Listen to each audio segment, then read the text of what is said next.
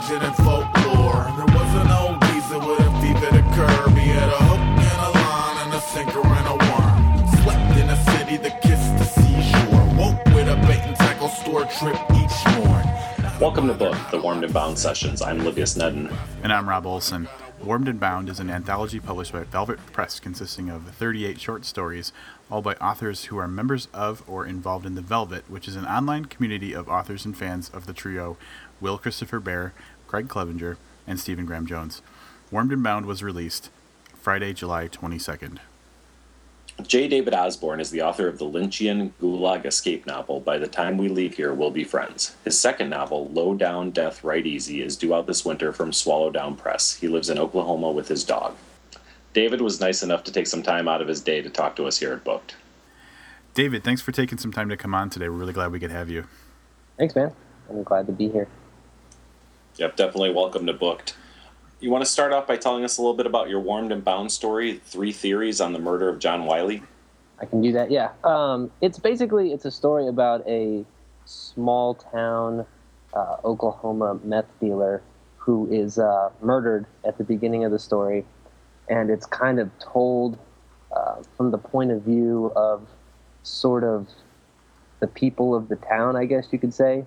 And uh, so basically, what happens throughout the story is you're given three scenarios of uh, possible suspects who could have uh, killed this guy, and then by the end, there's kind of an answer, but you have to kind of put it together. I thought it was a really interesting perspective that you took with the three different uh, with the three different stories. I quite liked it. I thought it was uh, and you know not to slight any of the other stories but it was so different from some of the other stories i read just from a perspective standpoint that it's nice to read something you know refreshingly different. Yeah and it's i mean it's different it's different than other stuff that i write too because i typically write like really spare like really bare bones kind of prose and this one was sort of told in a almost like whimsical kind of like i don't know. Like if you were to go uh, over to Oklahoma and you were to go to one of these neighborhoods and sit on somebody's porch and like hear them talk to you, like that's kind of the tone that I was going for. So it was totally different than, than other stuff that I've done. I think it worked out really well. Thanks. Did you have any particular inspiration for the story? Oh, uh, yeah. Well, um, I used to deliver furniture out here in Oklahoma City. And uh, basically, what we would do is at the beginning of the day, we would, you know, get our tickets and we would spend the entire day driving around Oklahoma City, which is one of like area-wise the biggest cities in America. And uh, I'd be rolling around with uh, my boss, who is pretty much like some of the characters in this story. And so I have all of these kind of horrible, kind of funny uh, stories that I figured I would sort of start dumping into, you know, little stories like this. So great. Tell us about how you got involved with the Velvet. I uh, started trolling the Velvet. I think I think if you look at my little screen name, I think I have a total of like 30 posts. But I joined in like 2005. Um, I think I found it through the cult, but I'm not entirely sure. I'm not sure which one came before the other one. But uh, I remember I bought Kiss Me Judas and thought it was awesome. And then um, I think just like probably random Google searches for more things like you know other work similar to Will Christopher Baer. So, so all right, the story, uh, three theories on the murder of John Wiley. Uh, I haven't had a chance yet to read. By the time we leave here, we'll be friends. But uh, I read what the story is essentially about, and it seems particularly different than what, at least from my impression, is it's it, it's it seems like it's a departure from the three theories story. Uh, do you want to tell uh, people what your your book by the time we leave here will be friends is about? Yeah, sure. Um, by the time we leave here, we'll be friends is about uh, a group of prisoners in a, a Siberian gulag who, um, for various reasons, decide that they need to escape. And the kind of the the cool part of the story is that when you escape from these prisons, um, you are basically surrounded by miles and miles of just desolate tundra, you know, where there's no wildlife, nothing to eat, etc. So they have to bring one person with them to kind of be the food when the food that they've packed runs out. and uh, yeah, like uh, by the time is is really written way different, and I think that has a lot to do with the characters. I think that I had to do a lot of research for that book because the characters are all Russian, and uh, it's such a different culture, especially the gang culture, that the story is written in a kind of a almost more detached way than uh, John Wiley's written because I don't hang out with Russians on a daily basis, and I I've never been to Russia, so uh, I I was very nervous about like saying something wrong or you know making assumptions about the way that they might react. So, but then you have something like John Wiley, which I'm around these rednecks all day, so I mean like. I certainly know how they act and, and things like that. So it's a much more familiar tone than with the novel. I can't imagine it's really easy to find a lot of information on 50 style Russian gulags. Did you find that to be kind of trying to get information on how that operated? Actually, no, because there's this book called uh, Gulag by Anne Applebaum, which uh, won, I think, a Pulitzer or something like that. And it is just a giant book full of awesome gulag stories, you know, like, and I felt kind of bad. I felt kind of like a, like a vulture or something, like, cause I was going through and there were, you know, all these horrible tales of like human misery. And I was like marking them with sticky notes, like, ooh, that's good. Like, I, I could, I could, I could use that. that. That's pretty good. So, and then there's that. And then there's a documentary called uh, Mark of Cain, which is about uh, current Russian prisons, which, um, uh, David Cronenberg used for Eastern Promises, and is, is really good at kind of explaining the, uh, the, the, the gang culture there. And third, there's um, there's a book called uh, the Russian what is it called? The Russian Tattoo Encyclopedia, and there's three volumes, and I, I had volume two and volume three, and there's a great article at the beginning of volume two by Anne Applebaum, and it uh, talks about how the in in, in Russian uh, gangs, the uh, the tattoo is kind of like how it relates to the Lacanian other, which please don't quiz me on what exactly that means, Mhm. but it kind of is like uh, tattoos sort of both represent where these people have been and what they've done, but sort of also how they see themselves. And uh, so there was actually between those three resources, I, I had pretty much all I needed because since it's also kind of a bizarro story, I felt comfortable, you know, fudging it, but you know when it's fudged because it's just crazy, you know. It, it sounds like you know you're obviously very familiar with the subject matter, so I stand corrected on there may not be a lot of information available on that. Yeah, yeah. Um, you, you'd be surprised. Was that something you were interested in beforehand? Is that what you inspired? What inspired you to write the book, or was that all stuff you came you came about because of research? I think I was watching the History Channel or something. I wasn't watching the History. I don't really watch TV. I mean, I kind of like I thumb through it every once in a while, but I have wicked, horrible ADD. So it's usually like scan the go from channel one to channel sixty, channel sixty down to channel back one. Anyway, um, so I think I I like flipped past the History Channel, and they had like literally the narrator uh, had said something like, uh, you know, when these prison escapees would walk across the tundra, they would bring somebody with them to cannibalize. And I was like, what? Awesome. That's it. That's all I need. You have that. Um, God, what was that? There was a movie by Clive Barker that was part of the Eight Films to Die For a couple years ago.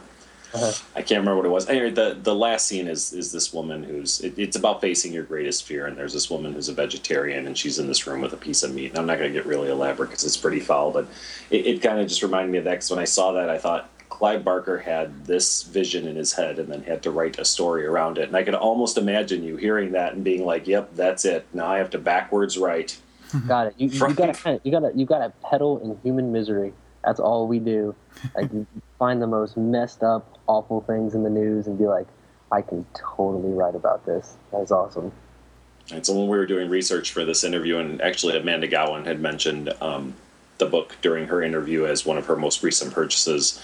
And uh, I know another author mentioned it to us too, and I'm not sure if it was on the air or off the air. But um, as we were doing research for it, I was reading the description. I was telling Rob, I was like, "This is totally, totally up my alley." And Oh, I- uh, he said I I- just like really dark, weird things, which is very true. Um, but yeah, totally, it's going absolutely going on my list of, of books to read after reading the description and then hearing a little more from you. Well, that is awesome. You'll have to let me know what you think. when Read it. Absolutely. And I, I've just got a weird tagging back onto to what what you use the research for.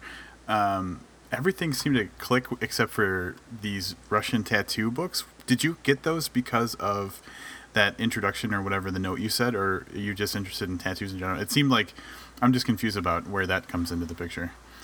Well, oh, well, the, the tat. Well, okay, because the It's the is it the gang stuff? Yeah, it's basically Okay. the gang stuff, and and since tattoos are such a giant part of, I mean, like these tattoos were literally who these people were. I mean, if you got a tattoo and it was and it said something like it, it claimed, let's say that you, I don't know, robbed a bank and you'd never robbed a bank, they would either cut your tattoo off or force you to like rub it off of your skin with sandpaper. So they like the tattoos are such an intrinsic part to what Russian gangs are that um, after I got the Gulag book, and I think uh, after I saw Mark of Cain, I was in a Barnes and Noble, and the I think uh, somebody who I was with so is like, "Hey, this is a it says Russian. Look at it," and I, I was like, "Okay, cool," and uh, it turned out to be perfect. Great. I, yeah, and I apologize if you explained that well before. I just, I, I, I don't know, it didn't click in my head, so I had to elaborate on it. Um, another thing that um, we noticed when we were looking at this was uh, we're just going to pick apart the entire existence of this book, but um, notice that it's available on Amazon uh, in print, but not ebook. Is that something that you plan on doing, or is there a reason it's not available electronically? I don't know. I've kind of talked to, to Jeremy about it. Uh, Jeremy Robert Johnson, who also has a story in uh, in the Velvet Anthology, is the guy who actually published it, and uh, that's kind of more his field. I'm not really sure like what his plans are to, to put the books out on Kindle. I'm pretty sure that that, that he's going to do it uh, pretty soon, Mhm. but I haven't really talked to him about it, so I'm not sure. I would love for it to be on Kindle because I've had so many people be like, "This looks awesome, but it needs to be on my Kindle because that's the only way I read books now." So. I, I, you know, I have to second that. I've, and I think it's, I figured out loosely on my, based on my Goodreads list that I've read my last 75 or 80 books on, in digital media. And within that whole time, I think there was one paper book I read. Yeah, I think the, the thing that bothers me about the Kindle is the, is the little percentage meter at the bottom. Uh, Yeah. It makes me really anxious. Like, I don't like getting to the end of books. I finish very few books because my anxiety gets so bad towards the end that I put most of them down. So, that little meter, like, once it starts to get like 85, 86%, I start to, like, not want to pick the Kindle back up. Oh, interesting. So, I- I've actually I've uh, I've had that happen to me with a couple of books. There's very very few. When when I was finishing the Dark Tower series by Stephen King, I literally mm-hmm. put I put it down for like a day, and then I, I said I'm just not I just don't want to finish reading it, and I put it in not because it was bad. It's just I didn't want it to end. So you know Yeah. the next day I picked it up and read a few more pages and put it down again. So I can I can sympathize with that as far as that goes, and it always drove me nuts. Rob had a Kindle um, for the first I don't know whatever year and a half that we were both reading digitally, and I had a Sony, and he'd mention a book and he'd be like, "I'm 67 and a half percent into this book," you know, and I'm looking, I'm on page you know 210. right. So yeah, but I switched over to Kindle recently, and it uh, it does have its benefits. So Yeah, I, I- I mean, I love my Kindle, but it's just, I don't know. I have Kindle on the iPhone too, Mhm. and so I've, I've, I've done that a lot. But it's such a tiny screen to like look on, and you get text messages, and it messes up your reading flow and sucks your battery power. So, but no, Kindle over overall is a really cool thing. But um, I actually have a Kindle on your iPhone story. Uh, Livius and I were reading the Anthony Neil Smith book Hogdoggin uh, Mhm. for a review that we were doing an episode a while back. that sounds familiar. yeah, yeah, it's uh, yeah, he's he's a great he's a great author, but um, for whatever reason, I don't know what happened, but I um, I decided that I was I set aside time to go and read the book and get some serious reading in, in preparation for the for the episode, and I get to Starbucks and I, I take my Kindle out of my bag and the screen is just busted, Oh, and I'm thinking like I had I'd put this off for so long that I didn't have time. I didn't have you know I needed to get this read in the next day or two, and Mhm. so um, the only thing I could do was yeah I pulled out my iPhone and I read that 300 page book on my iPhone in one sitting in like nine hours. It was just like this. Eyes must have been killing you by the end of it. It was not. Sucks. Yeah, it was not the best experience, but I mean, you know, had no choice. But it was nice Yep, in a pinch. But I wouldn't. I would never. I would never make that my first choice of a way to You read are a book. you are you are quite a soldier. You, you, you certainly rallied. I didn't. I just didn't want Livius to have anything to hold over me. It's probably wise. Well, at this point, we need to uh, we need to get on uh, Jeremy Robert Johnson because I want to read this book and it needs to be on my Kindle soon. So we're gonna have to Yeah. we're gonna have to make a move and send an Have email. guys I have, think. have you guys have you guys talked to him yet? No, he's actually not on our list of people to talk to. He's not on your list. What is he doing? um, My I understand the, the invitation was extended to everybody that was in Warmed and Bound, and I guess we're getting into the later interviews. We could talk about this a little now. Um, in total, twenty-one or twenty-two people responded, which was a lot more than we expected. So we kind of cut it off after seventeen. But yeah, he's not even in the people that that came in a little later, and and that's okay.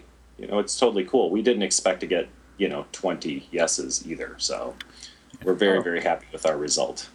But he was cool. not one of them. so. I can I can I can answer questions for him if you need. we're, we're, we're, we're, we're pretty tight, so and anything you want to know. Um, Uh, Oddly, we're we're reading this. I've never skipped around in any type of book I've read, anthology or otherwise, and um, we're reading these kind of as we're doing the interviews. So I I haven't read his story because he's not on the list. So I had Yeah. 17 other stories to read. I'm going to go back and read the rest of them this week as our uh, as our schedule lets up a little bit. So I couldn't tell you the first thing about his story, unfortunately. I, I can't. I haven't. I haven't gotten to the thing either. I read like the, I read the first three stories, and then I just haven't gotten to them yet. They were all fantastic, and I was like, oh man, like I haven't I haven't like read mine in the context of the rest of them. So I'm just like the the first three were just killer. I think it was uh, ah, I can't even remember. This is how Tyrese, terrible the first one? is. And then Caleb Ross, I think, and then Amanda Gowin. And I had to read Amanda Gowin's story, or she would probably choke me to death. so. All three of those really great stories too. Oh no, yeah, they were fantastic. I thought they were really good. So this is a this is a good transition since you've only read three of the stories. Um, so which whose story are you looking? Well, it's a which three stories are you most looking forward to reading? Uh, probably the ones by uh, Craig Davidson, Jeremy's, and then Craig Clevenger, Stephen Graham Jones, Brian Evenson. That's all one word. That's just one one yeah one long. so that's actually like every time you see it, like those are the th- so so. I mean, like those are obviously like the three stories I think most people would, would probably be looking forward to because all those guys are freaking awesome and sort of idols. So yeah, I'm, I'm I'll probably save them for last because you know I, ju- I, want to put it off the same way I put off finishing books on Kindle. Like I want to put that off. very end. to really really enjoy the experience. Exactly. Yeah, I'm with you. I haven't uh, I, I haven't broken form either. I could have read Clevenger's right away, but um, I've been waiting until we get closer to, to actually talking to him. Um, jumping around a little bit, uh, we saw you have an upcoming novel, Low Down Death Right Easy. Is there anything you want to tell us about that? Sure, I can kind of give you the. Okay, Low Down Death Right Easy is actually based in Oklahoma, but I'm I'm trying to. It, it won't really be in the same tone as the story that's in this novel because I think that tone might get a little grating after a while. But um, it's it's kind of a really cynical uh, story that I wrote when I was in a really dark place. Uh, it involves a uh, a woman who is uh, drugged and gang raped by a, a group of four men, and uh, since she's drugged, she can't, you know, remember any of their faces. And throughout the course of the story, most of it is actually a love story between one of her attackers and her, because she's sort of unwittingly like falling in love with one of these guys. So, sort of dark, sort of uh, shows how I feel about most uh, modern relationships. Um, and uh, do you have a kind of a timeline for when that's going to be out? I don't know if I, I saw it and I just don't remember. No, I mean like there's there's no. Uh, I, I think Jeremy said he, he wanted to put it out in December, but I'm not really sure if that's still what's going to happen. Um, by the time we leave here, came out in December, and uh, I'm really like I'm really picky, and I'm really like like by the time we leave here, I think it's 160 pages, and it took me about two years to write that, just because I would write and erase and go through and like take out every single little word that I didn't like. So right now, like the first draft of Lowdown Death is done, but now like the kind of longer process has started. So I'm gonna try to sort of like get my butt in gear and sort of like get that done, but I, I'm, I'm not entirely sure when that's going to be done. You said you were working on it for about two years. Can you tell us a little bit about what your writing process is, if you have a writing process? I don't have a writing process really. I mean, I I get online, I go to 4chan, and then I go to Facebook, and then I kind of like sit and I stare at the screen for a while. Then I go back and look at Facebook some more, and then once you once I start writing, then you know I can I can pump out a page or two. But uh, most of my writing process is actually I get really drunk because that gets the filter down, and I know that every like most of the people you would ask would say don't get drunk and write. But okay, hear me out. Uh, you just get really drunk, like you just get a, a big can of Four Loco or like mimosas or something like that, and you just type and type and type and type and type, and then you wake up in the morning and you have like 20 pages of just crap. But then the point is, is that you actually have words on the page, and then it's more easy once I have pieces to sort of like take them apart and you know arrange them and erase and take this away and that away. Like there's there's there's a lot of anxiety, you know, when you sit down and there's a blank page and you, you don't have a couple drinks in you. So that's my that's my big writing secret. Just get really drunk. I, that actually brought to mind two things. A, I do believe that that's not crazy because I think that might be the Charles Bukowski school of writing. Um, Oh, if I remember correctly, he used to get really, really loaded, write stuff, and then be surprised at how much he had written the next day when he woke up. Yeah, Um, I actually, second of all, I do the Oh, I'm sorry, thing. go I, ahead. I, no, I, I was just gonna say I do the same thing. I get really drunk and then I beat my girlfriend and then I, and then I sit down. So we're gonna, we're gonna gloss over that a little here. My second thought was that at that point, if you drink enough, it's more like just editing somebody else's work, and that that might actually be easier than you know than sitting there and trying to put out your own you know your own product. Because if you're really loaded and you don't remember what you're writing, then it's like Oh, editing work by somebody else. Like here's something that's kind of rough, but I think I can make something of it. You know, and you have a Oh, exactly, structure there. yeah. But yeah, I mean that's exactly it. And like that's actually a problem that I have when I try to do like uh, you know writing workshops and stuff like that. Is that I have to like remember that there's a difference between like what the story can be and still be that writer's story versus what a David story would, would look like. You know what I mean? So my, my the way that I usually like edit things and look at things, even when I'm looking at my friend's stuff, is is like I, I like I put a lot of like myself into the critique or whatever. So yeah, if I just wake up in the morning and some uh, buzzed phantom has has left all this writing on my computer screen, I can then go back and, and fix what that idiot was trying to say into something that's a little bit more coherent. So I like that. It's uh, it's actually um, not something we've heard before, so uh, that's uh, I, I really like that. I, I like that process. It sounds cool. Ju- just being real, just being real. It's not. It's, it's probably not the best, but it's, it's how I do. I can I can barely type sober. I can't imagine what it'd be like if I type, tried to type drunk. Oh, Livius, that was that was a perfect opportunity for me to out you for your uh, your words per minute, and I'm not going to do it because I'm too nice.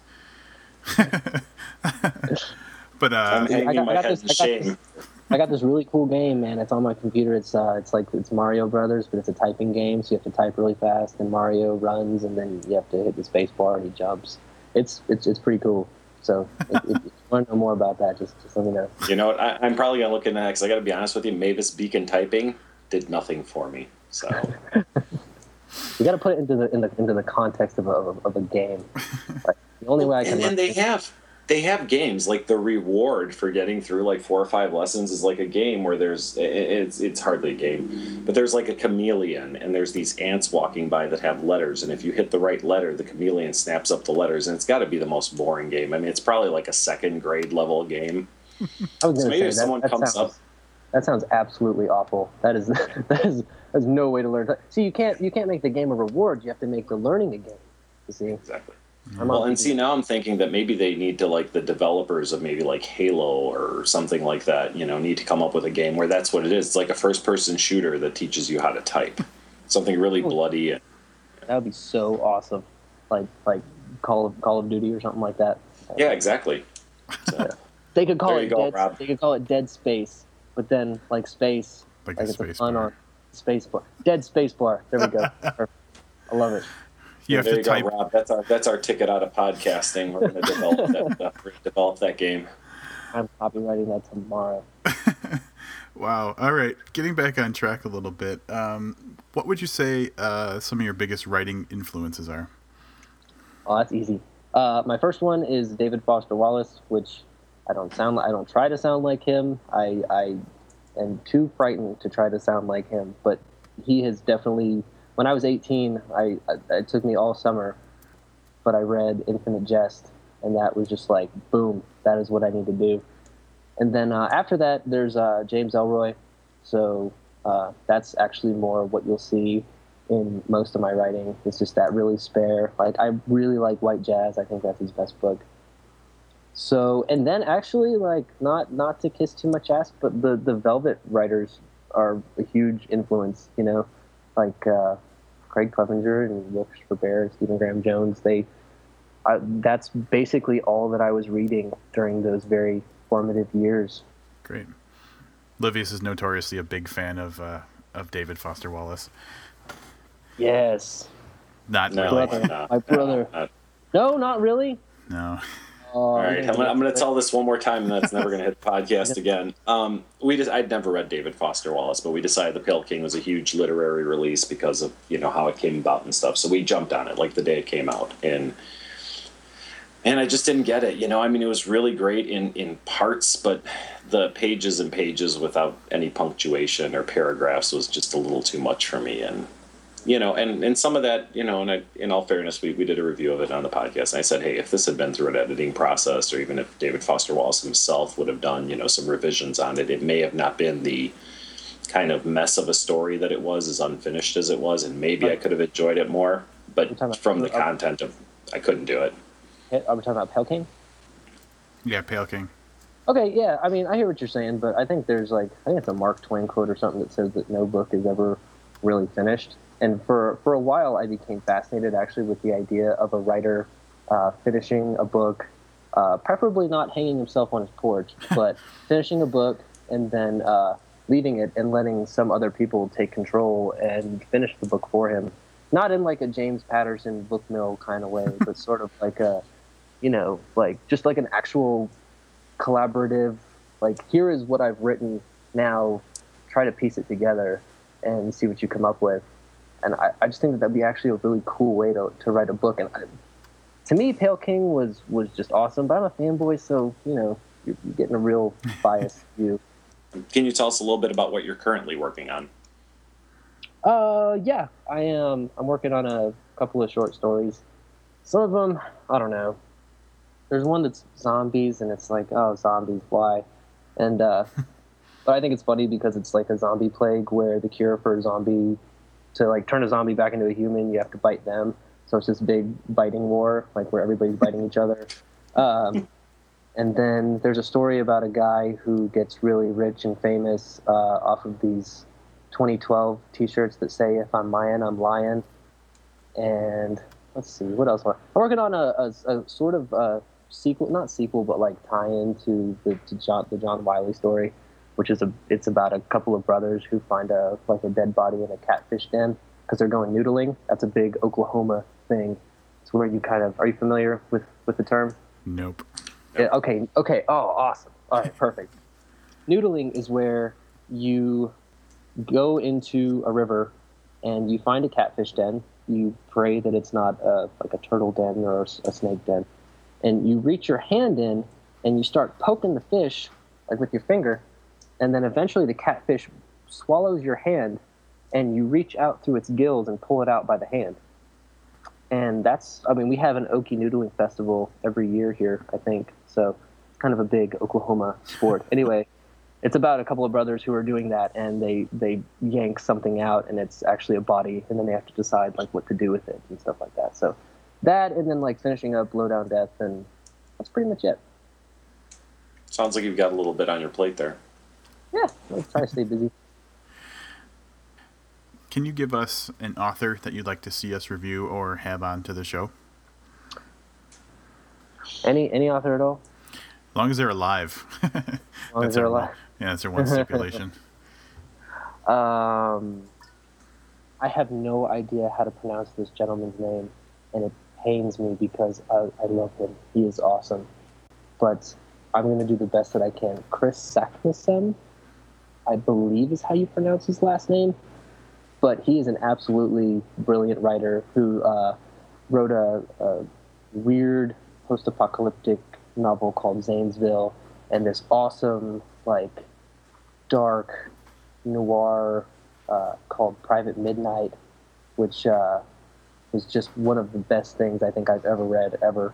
And he's got a, a short story collection out right now called Sinister Miniatures, and he just his, every single sentence that that guy puts out is is gold. Like, there's no, I've never read a bad Chris sentence. So that's the pains of knowing people through Facebook is that you see their names and it's just this jumble of letters, and you're like, well, I'll I'll do my best to figure out what exactly this comes out to. But Well, I'm looking at that name. It's not an easy name to, to Yeah. wrap your mind around. Yeah, I'm going to go with Saknussemm.